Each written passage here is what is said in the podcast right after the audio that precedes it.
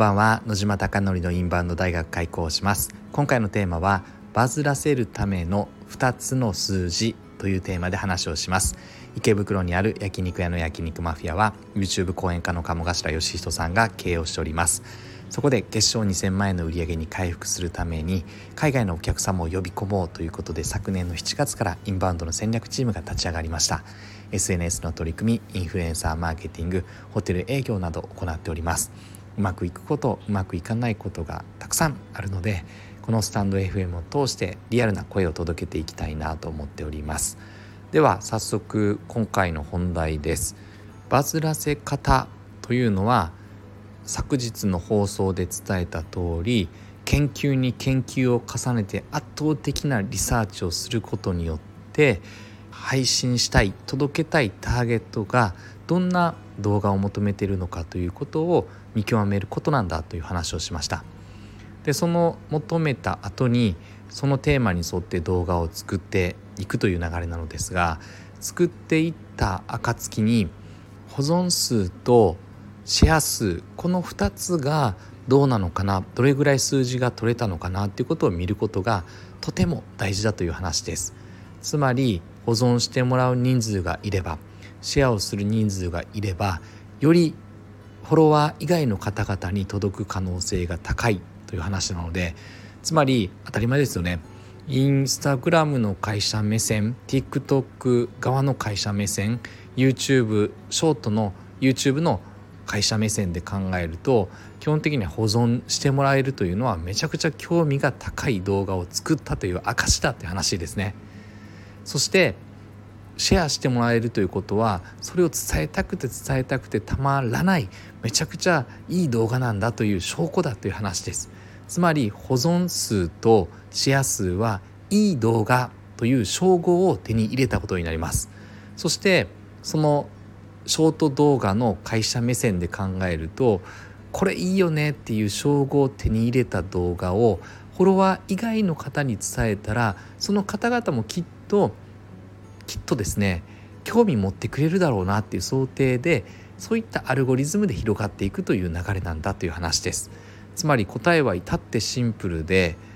いかに動画を作った時に保存してもらえるのかシェアしてもらえるのかというこの2頭をしっかり追っていくことが大事なんだということを教えていただきました。で確かにですね最近おはこさんのコンサルティングを受けながら動画を改善していっているとですね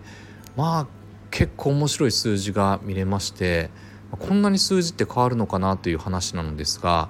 過去ですね私が作ってて例えば4773回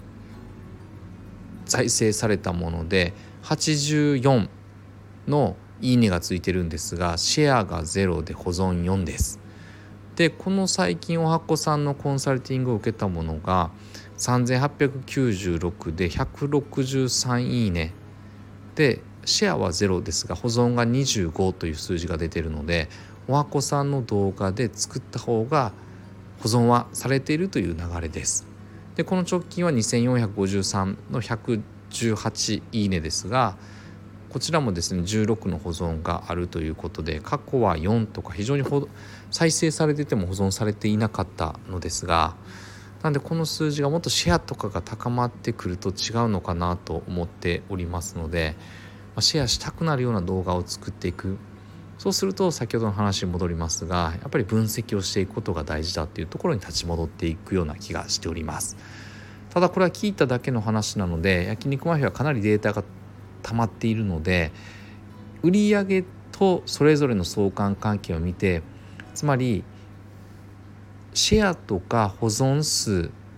が売上に上がるという相関データはなかったですがバズらせるためには保存数とシェア数なんだということを知ってそうすると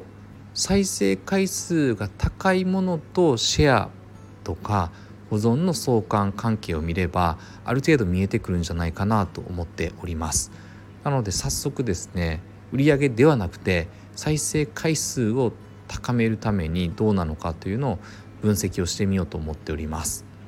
まあ非常に面白いですね。なんか当たり前の話だったような気がするのですがなんかそこが見えていなくてどうしても売上とそれ以外の相関関係は見たもののそうすると再生回数が相関係数が高い0.8インフルエンサーの場合はというデータが出ていたのでそこに満足をしてなんで再生回数高いものを作っていこうということはイメージしていたのですがその再生回数を高めるための一番の要素ってどこなのかなっていうのを見落としていたのでやはりですねこの分析をすることによってどうしなければならないってことをより具体的に分かっていくんではないかなと想像しております。あなたのお店がたくさんのお客様であふれることを願ってそして焼肉マフィアがより一層海外のお客様にご来店いただき本当に素晴らしいお店だっておっしゃっていただけることを目指してこれからも日々取り組んでいこうと思っております。最後まで本当にご清聴いただきましていつもありがとうございます。おやすみなさい。